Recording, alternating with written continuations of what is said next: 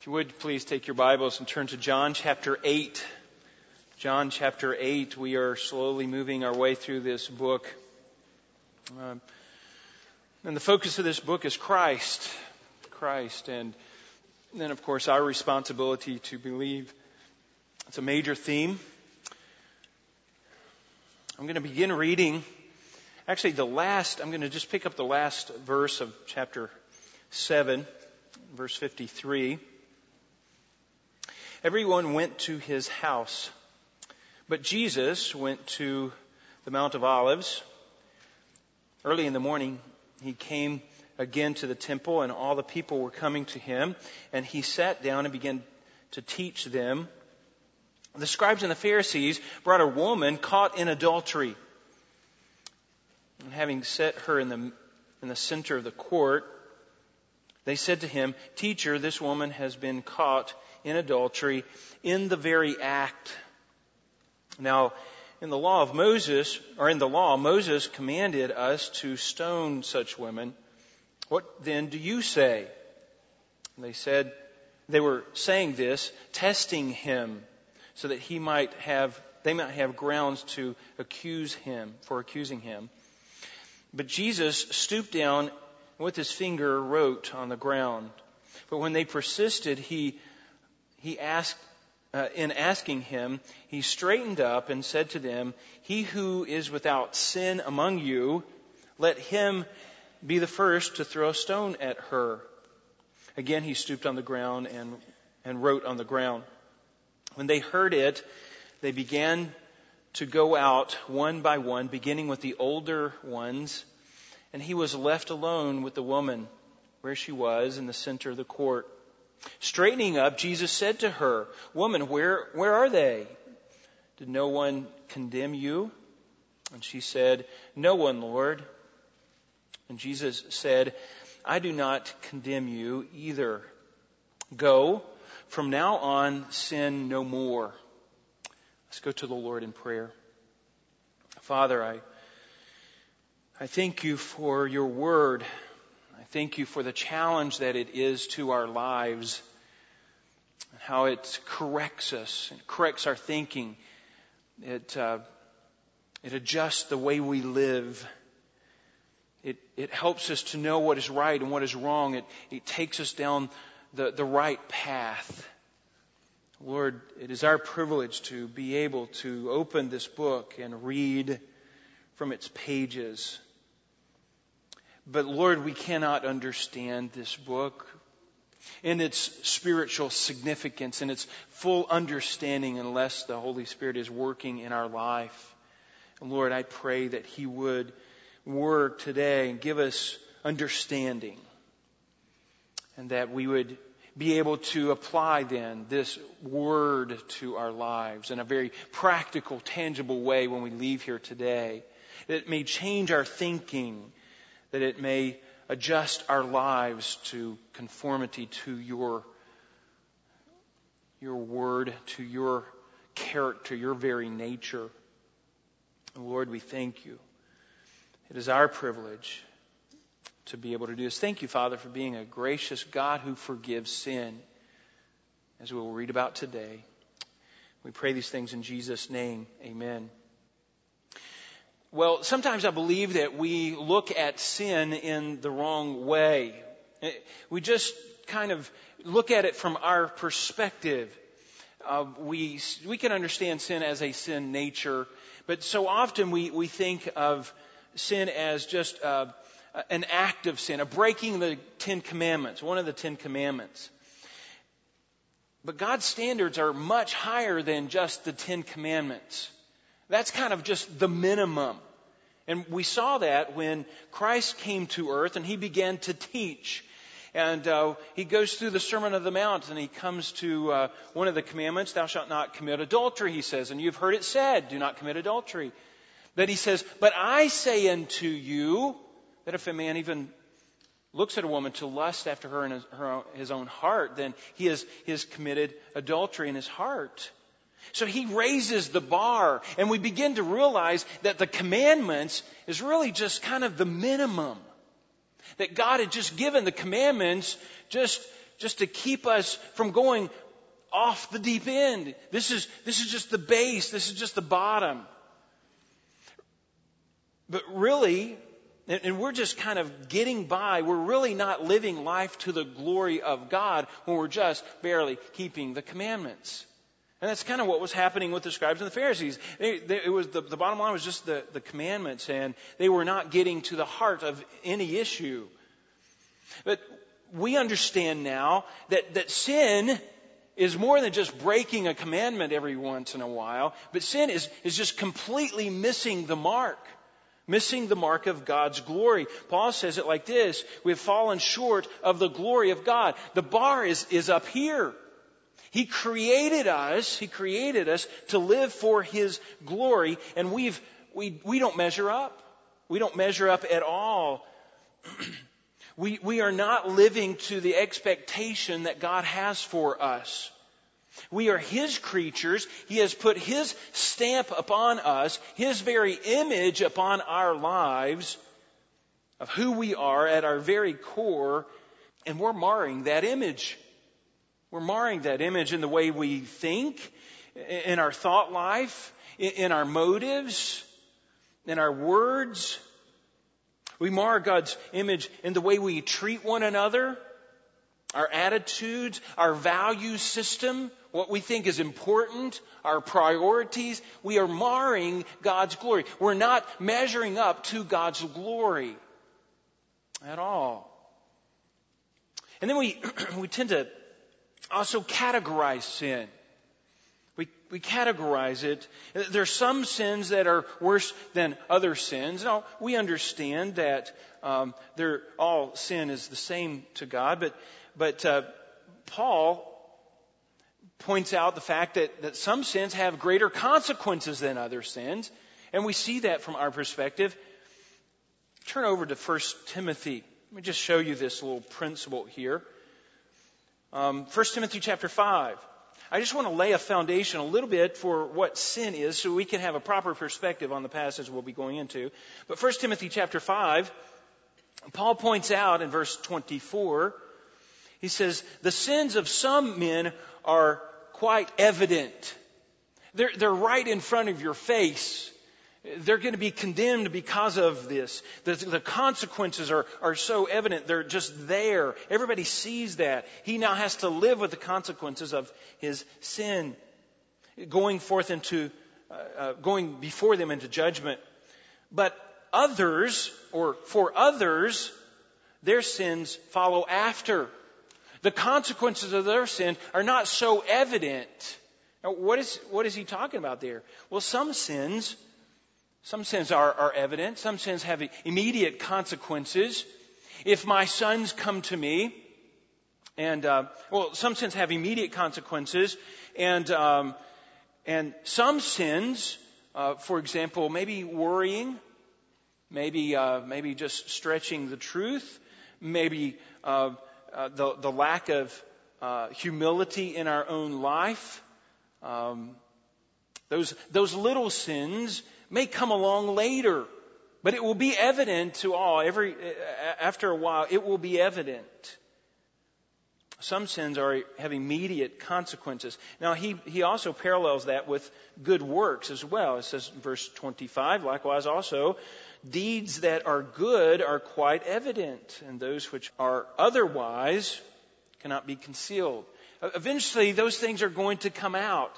Man's sin will be exposed now, and the consequences of those sins, and we understand this, the consequences of those sins are going to vary.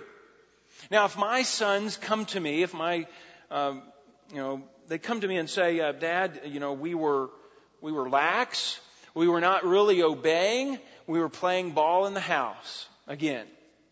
And we, we accidentally broke the light fixture. We broke the light. Now, there's going to be some consequences to that sin. And I'm going to be disappointed. They're going to be disappointed. But if my sons come to me and, and they say, Dad, you know, we, uh, we needed a little extra money, so, so we went out and robbed a bank. The, the consequences are going to be bigger, greater for that sin. get the, get the bag of money, boys, get in the car, we're going to the police station right now. The consequences are, are greater. Consequences are different. And we understand that sin is sin in God's eyes, and we, we want to elevate and we want to understand those, those, there's no such thing as minor sins, but the consequences are greater. You have to admit that. And I bring that out because we have a, have a generation that's wanting to, to kind of minimize the greater sins, minimize all sin ultimately, but they want to take the stigma away from the taboo sins or the sins that we would think of today, take away the shame, take away the stigma from those sins from our society. And the, the, they're, they're using this idea of, well, all sin is sin before God's eyes. Well, that might be true, but I do not have to commit every sin just because of my, uh, my sinful nature or to justify that I'm a sinner. I'm a sinner by nature. It is enough that I'm a sinner by nature. I don't have to commit every sin. I'm not some kind of hypocrite if I, if I don't but I want you to understand those elements of sin. there's just some, some, just kind of couching it, kind of understanding, uh, understanding of sin so that we can understand this passage a little bit better, so that we can have the right perspective, some of the, some of the backdrop to this passage. Now let's go back to John chapter 8. John chapter 8. Now, this is just an illustration, this passage is an illustration of, of Christ's grace and his compassion toward sinful, a sinful person, an individual. Not just the masses, but toward an individual person here. Now, I want you to, I want you to understand, and you might see brackets from verses 53 in the end of verse, chapter 7, all the way down to verse 11. Because this story is not in the original text. It really doesn't show up in the manuscripts um, until about the third or fourth century. And so, uh, why would we have this in Scripture? Well, sometimes it's placed in Scripture in the book of Luke, in some manuscripts. Sometimes it was earlier in the in the book of John. But most feel that this is consistent with Christ's character. Most feel that, that this is uh, consistent with the Word of God, and so they plug this in. They plug this little story into, into scripture. And then it was in one of the manuscripts that the King James picks up and uses for and it becomes into our English Bible. But in the original, it, it may not have made it in there. But in God's providence, He has it in our scripture today. And there's nothing wrong with it. It is consistent, so we'll deal with this in this passage. And here's what I want you to see from this passage. Again, it's an illustration of Christ's compassion. Don't read a whole lot into it. You have to understand sin, but it's a, an illustration of Christ's compassion for one sinner, for a sinful lady. And here's what I want you to see. The forgiving, compassionate nature of Christ does not condone sin, but encourages righteousness in every situation. It encourages righteousness in every situation. And the question we'll just look at today is what is the proper Christian attitude toward a world full of sinners? Not just a sinful world out there. No, we have to deal with individual sinners on a daily basis. And Christ gives us this, this little story here, gives us an illustration of how to do that. Because let me tell you, it is hard it is hard to know what to do with such sinful people who are, who are just lying at work or who are not doing their job to the best of their ability. What do you do with those people? Now, in this story, we, we just want to break it down into really to three sections. Uh, the three individuals involved in this story are the scribes and the Pharisees, We'll lump them together and put them as one. We have Christ, and then we have this condemned lady, this lady caught in adultery. Now let's start with her. Number one, the condemned lady. Now she is condemned under God's law, under the Old Testament. She is condemned really to death. She was caught. Thus the name of my, the title of the sermon is just caught. Caught. It's a very interesting concept. But she was, she was caught. She was caught in adultery. She was drugged out into public and set. Now all of a sudden she's set right in the middle of the courtyard, the temple courtyard, where everybody can see. Everyone is there and she is put on trial. And that's exactly the way they want it to be. They want it to be very formal, a very uh, trial-like situation and they orchestrate that. And Jesus then is supposed to be the judge. But notice, that Jesus is the one that's really on trial here, isn't he? He is the one that you're trying to catch. He is the one that you're after. This lady, she is just being used in this circumstances. They don't really care about her. We'll look at that in just a minute. But she's, she's caught. Sin had promised her one thing and it delivered another. And now she finds herself with shame, public shame, public humiliation. There's going to be ridicule. She will never live the stigma of this down. The woman caught in adultery. And she's facing death. Her life is over as she knows it. Now, she could have been married, or she could have been betrothed, had a fiance. We don't know. There's not a lot of detail, but we find that she's here alone. Of course, the scribes and Pharisees, they didn't bring the man, they just brought her. It kind of uh, defeats the purpose for what they were trying to do. This kind of shows what they are. But her sin has been exposed. Her, her heart has been opened. There's a window now directly to her heart that the world can see. And they, and the world sees its, its filth. It sees its, its dirtiness, its ugliness.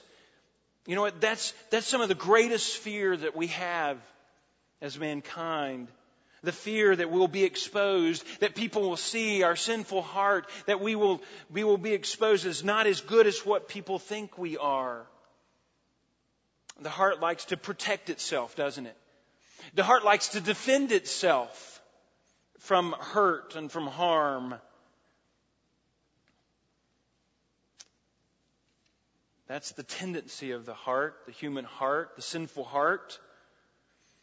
Uh, we don't want people to know how bad we really are. But her sins have found her out. She is now reaping what she has sown, and that, that reaping is going to be death. She is facing death here. Things are, are grim. Things are bad. But notice she was brought to a Savior. Jesus Christ. And He is, He is a God man. He is the God man, but He has come to save, to rescue. And He is a Savior by nature. That's just what He is. Uh, let me make a point here. It is a good thing that she is exposed. It is a good thing that her heart is, is being shown here. It's a good thing that her sins have found her out, that her sins are now going to be having to be dealt with in this situation. Now sometimes God exposes our sin and God's in control of this, but sometimes God exposes our sin on an individual basis and that's the way we like it.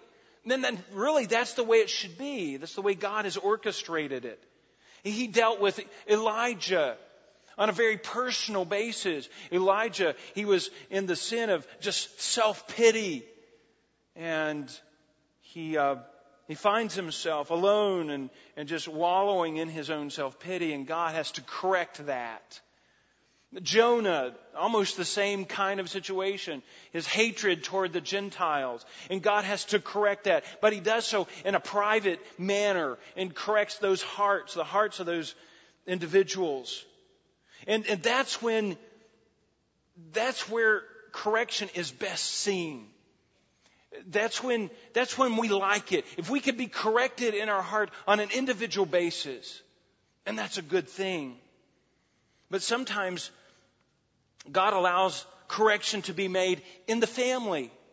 In the, in the context of a loving family where you have those who care about you will come alongside you and correct you with love and that's, that's ideal too. That's good. Sometimes correction is done in the, in the context of a local church where there's just a, a, few who know and no one gossips and it's in the context of, of a, a, loving environment here. Let me show you this. Turn over to Galatians chapter 6. Um, Galatians chapter 6 verse 1. Here's, here's the way it should be. Galatians chapter 6, I'll just quickly read it. It says, Brethren, and this is the context of the church here, brethren, even if one is caught in a trespass, he's caught in a sin, like this lady, she was caught. You who are spiritual, there has to be some distinction there. You who are spiritual, you who see this and are, are spiritual, restore such a one in the spirit of how? Gentleness. In the spirit of gentleness. Each one looking to yourselves. That's very important. Each one looking to yourselves so that you too will not be tempted. That's the, that's the environment in which correction should be made. That's the, the environment that God wants us to be corrected with. But she was not. It wasn't in the context of a church or the family or an individual. It, this was in a public forum, public humiliation. And here she is, standing, sitting right in the middle of the, of the court.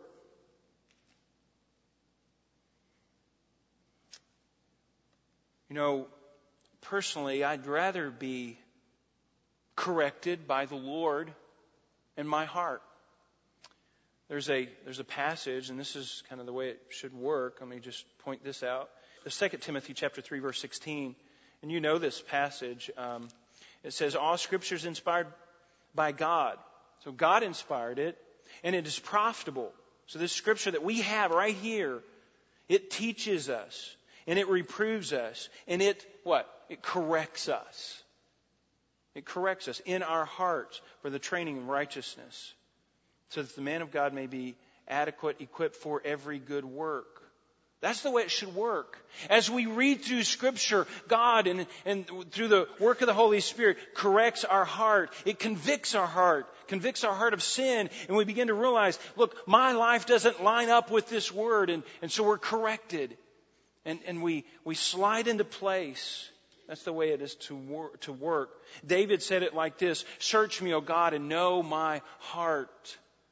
See if there be any wicked way in me. Correct it on an individual level, on the, on the individual basis.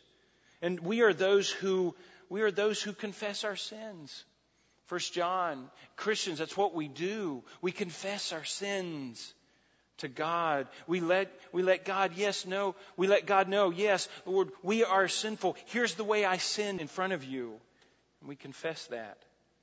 I like what J.C. Ryle says he says, a, a holy man will see more evil in his own heart than any other in the whole world. That's the way we need to live in this, in the world. In, in the midst of, of unbelievers, in the midst of, of sinful people, we see ourselves and we see our sinfulness and we are convicted on the inside and we realize that there's a standard that is higher than what we really can live up to without the enablement of the Holy Spirit. And that does something to the human heart, doesn't it? That, uh, it's a healthy thing. It's a good thing. That, that brings humility. And let me point out something else about, about this. It's a good thing that God corrects us. It's a good thing to, to, uh, for our sin to be exposed. It's a good thing for us to be caught rather than God letting us just go our own way and just living in our sin. Paul explains this. He explains this as a, a, uh, a passive judgment of God that God just pulls back His grace and lets you go down the road you want to go down. He gives you over to the sins that you want to pursue, the passage that you want to pursue. And His grace is just being pulled off of your life in a form of a judgment, and you're just doing what you want to do. And you begin to realize where you are and how sin has just devastated your life. So it's a good thing that, that God corrects us. But listen, this, she was caught She was caught, but this was not a gentle environment. These, these men meant death. They were going to kill her. And they were serious. They were serious about this. Look at the uh, number two, the, the unqualified ju- judges. Unqualified judges. Now, Christ points this out that they are unqualified to, to be these judges. But look in verse 2 the scribes and Pharisees brought a woman caught in adultery, and having set her in the center of the court. And he said, uh, Teacher, she's been caught in adultery in the very act.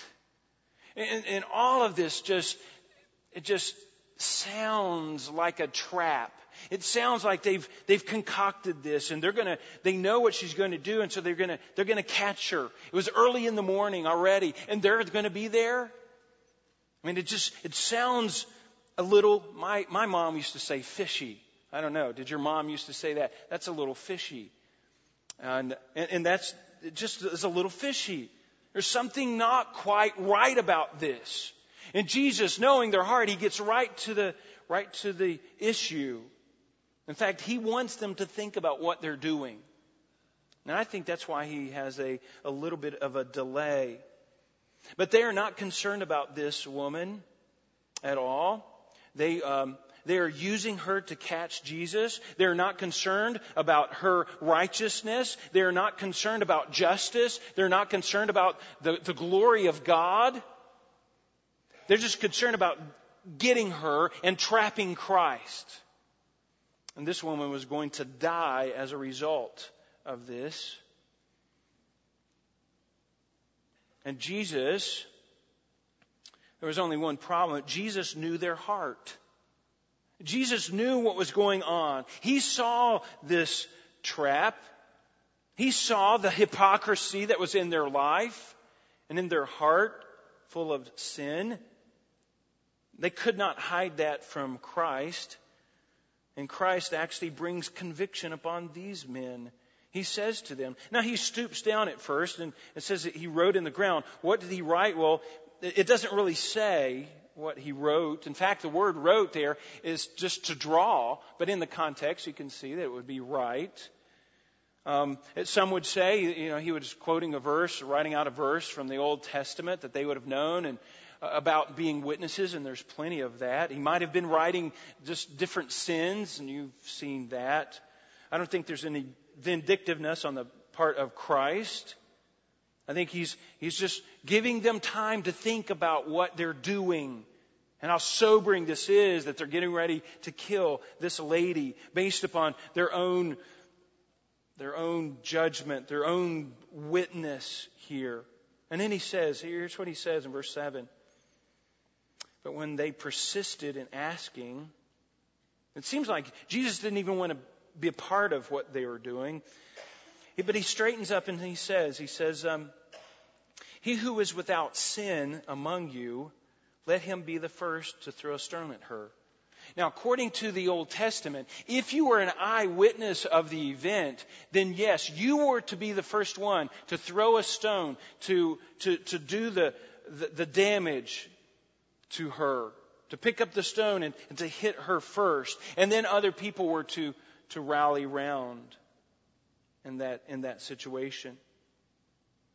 But he points out, he realizes that they themselves were not qualified to judge this lady because of their, their sinful heart. Their, their heart was far from God. Their motives were self glorification. Their heart was full of sin and here, the, the, principle is unrighteous, unbelieving judges cannot judge matters of the heart. This is a matter of the heart. So he brings conviction upon these men, and this lady is, is caught right in the middle. Now, let me point this out that it is not a matter of standards. It's not a matter of high standards. Jesus upholds the standards of the law. It's not a matter of that. He doesn't, he doesn't condemn the law. Um, in fact, what we see, it, it, is a, it is a good thing to have high standards. It's a good thing to have a, a good reputation and to do what is right and be known for what is right. In fact, Daniel's Bible Church is founded upon that idea that there can be godly men. We have to have godly deacons and godly elders that match the qualifications of God's Word here to do what they do. We have to have godly Sunday school teachers that will have the integrity to teach faithfully the, the Word of God. So these scribes, Jesus does not attack them for their, for their low standards or for, for their standards at, at all. Now they had missed, the scribes and the Pharisees, they, they had missed the point of standards. We are talking about this in Sunday school today. They were using standards some way to get to God, to get fa- gain favor with God. They were using standards for salvation, Standards were never meant to be used for that. The, the, the law and standards were just to expose our sins. They were just uh, warnings. They were red lights. Don't do this. Don't go down this direction. Don't go down this road. Standards and the law, actually, and upholding high standards is not to get salvation or not to get to God, but is to glorify God. Do you see the difference? We have high standards for the glory of God. Not to get to heaven in some way, not to, not to earn our salvation, but it's after the fact. And it's to glorify God in the process. These were unjust witnesses. They were unjust. Let me uh, point out another word. This, look over in Galatians, um, I'm sorry, in uh, Exodus chapter 23. Interesting verse. Interesting to go back to. I would challenge you to do this. To go back and look at the at the uh, um, requirements of a witness. Of requirements of the witness of the Old Testament. If you witnessed something that was wrong, what was what was supposed to be done to you, and and how you were to be qualified. But let me just bring it down to this one verse here. It says, "You shall not bear false um, report." Do not, do not join your hand with a wicked man to be a malicious, malicious witness. Now that's exactly what they had done, isn't it? Let's catch this lady. We will sit over here in secret. Now, we're not going to stop her from doing what she wants to do. We're going to watch her and we're going to catch her and we're going to take her out. And then we will have, uh, we'll have a, a, a, trick for Jesus. We'll, we'll trap Jesus. They could have stopped this lady, but they didn't. See the malicious witness? See, see their heart? They were not spiritual leaders at, at all. They were just, they were using this lady for their own gains. They were malicious witnesses out to get Christ.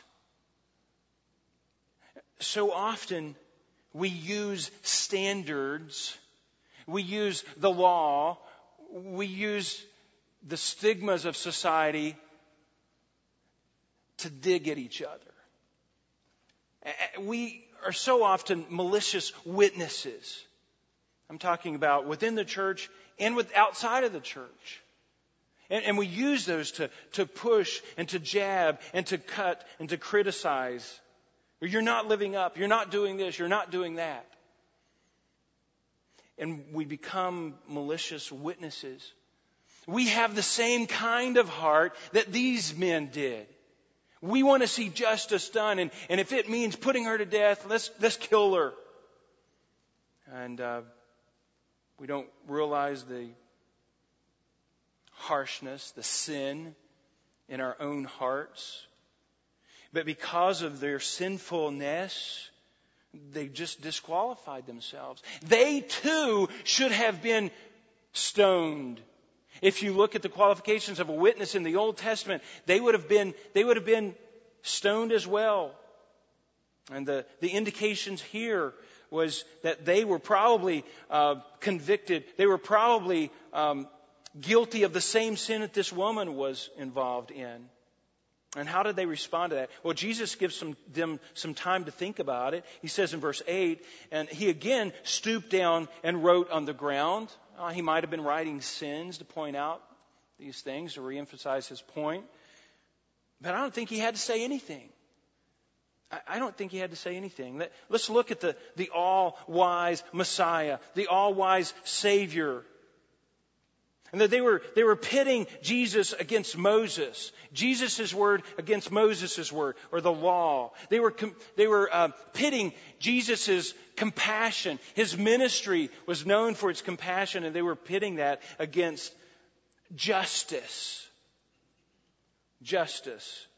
But Jesus turned it around on them because he knew their heart. In verse 9 it says, And when they heard it, they began to go out one by one.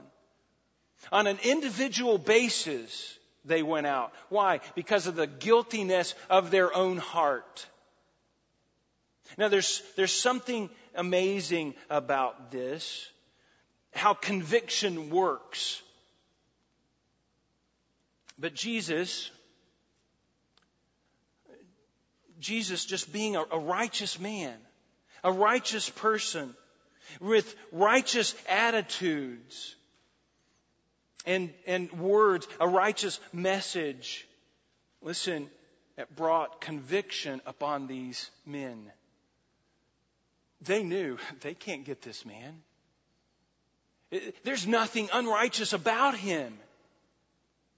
He is not going to be swept up in the emotions of the, of the event and make some kind of rash decision He's just not going to do it. We, we, are caught in our own trap. And who was caught? Jesus actually caught them with their own heart, convicted by their own sinful heart. Now, how are they going to use that? Well, that would be interesting. But they were convicted. I think they were just convicted by who this man was and the way he handled himself and his attitude. And they were also convicted, of course, by their own sinfulness. I think Christians are that way in the world. I think if we have the right words, the right message, with gentleness, and we're, we're living a, a righteous lifestyle, we're going to bring conviction upon the world. And that conviction is going to be seen as high standards, and they're going to say, "Oh, you're you think you're better than everybody else." Well, that's not that's not the point at all. And the world, or it seems like the church now is saying, well, we'll lower our standards so that the world will, will accept us a little bit better. That's not, that's not the point. It's really never going to work.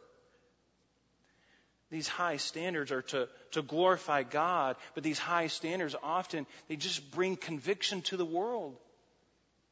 And it's part of that, it's part of God's grace upon the world. The church has a, a good influence upon the world, and it's good that we're out into the world so that we, we have that, that grace effect upon them that retards sin, that holds sin at bay. Now, they still have a sinful nature, but because of our influence sometimes in the world, they're not going to do, they're not going to carry their sin as far as they maybe would have if we weren't there. There's that, that preserving effect upon the world, or that, that, that effect that, that keeps decay at, at bay a little bit longer. And that's what's happening here. Christ was that man. He was that, that righteous Savior. And He was so wise in the way He handled them. He didn't excuse her sin. She was still sinful. He, um, he was not eliminating the, the standard. He was not eliminating punishment. This lady will be punished. The stigma that, that will carry along with her the rest of her life will, will be there. She will have to go home to a husband or to a, a, a fiance that will say, What happened today? She's going to have to live with the consequences of, of this sinfulness. And Jesus knows her heart as well, and he treats her with compassion, with kindness. Verse 10 says, straightening up, Jesus said to her. So they, they had already gone. They had realized, well, we're not going to be able to catch Jesus. And he turns it around upon them. So, so Jesus is left with her and the woman where he said to her, woman, and, and that's not a derogatory term. It was a, a term that he'd used toward his mother before, and so it wasn't a bad, bad term. He says, woman, where are they? Does no one condemn you? Isn't that great? Isn't that wonderful? He, he has rescued her. Does no one condemn you? And she said, No, no one, Lord. And he said to her, I, I do not condemn you either. It's only God that can, can really forgive sin. Now, what does he promote, though? What does he say? He says, from now on, do not sin. Do not continue on in your sinful lifestyle, is what he says. Don't do this ever again. He's promoting righteousness. Christ himself says, I, I, didn't come to judge the world. I didn't come to condemn the world, but that the world through him might be saved. He's come to rescue them. Listen, our posture our posture in a sinful world as we deal with sinful people is to promote righteousness. Now we can take the Word of God and we can rip them up.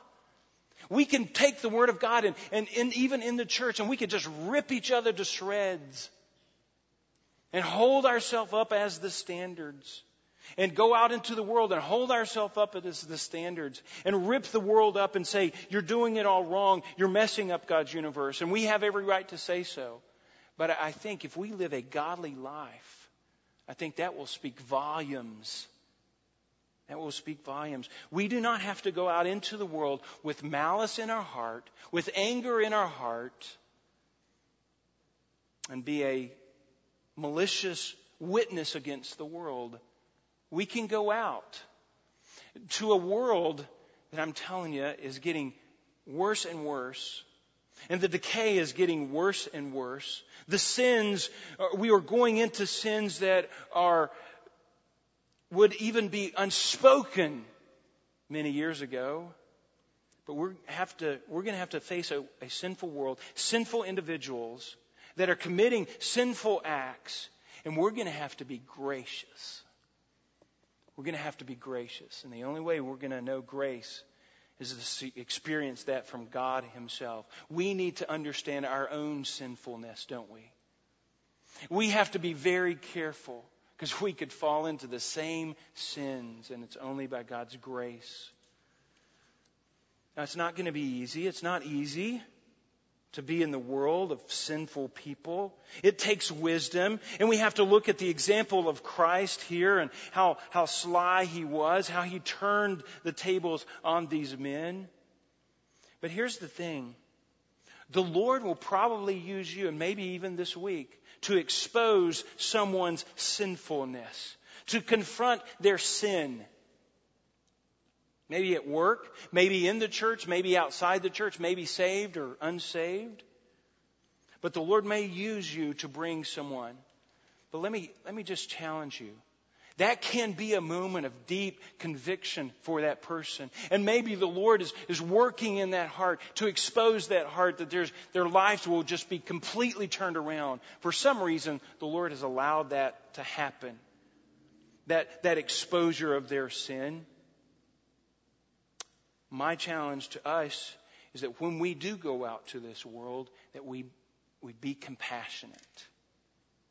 That we see the compassion of Christ as an illustration of our own life and how we have to deal with a, a world that is harsh, a boss that is harsh, that is just plain mean, that doesn't like us, that is just sinful. We can be compassionate because our Savior was compassionate. We deserve death.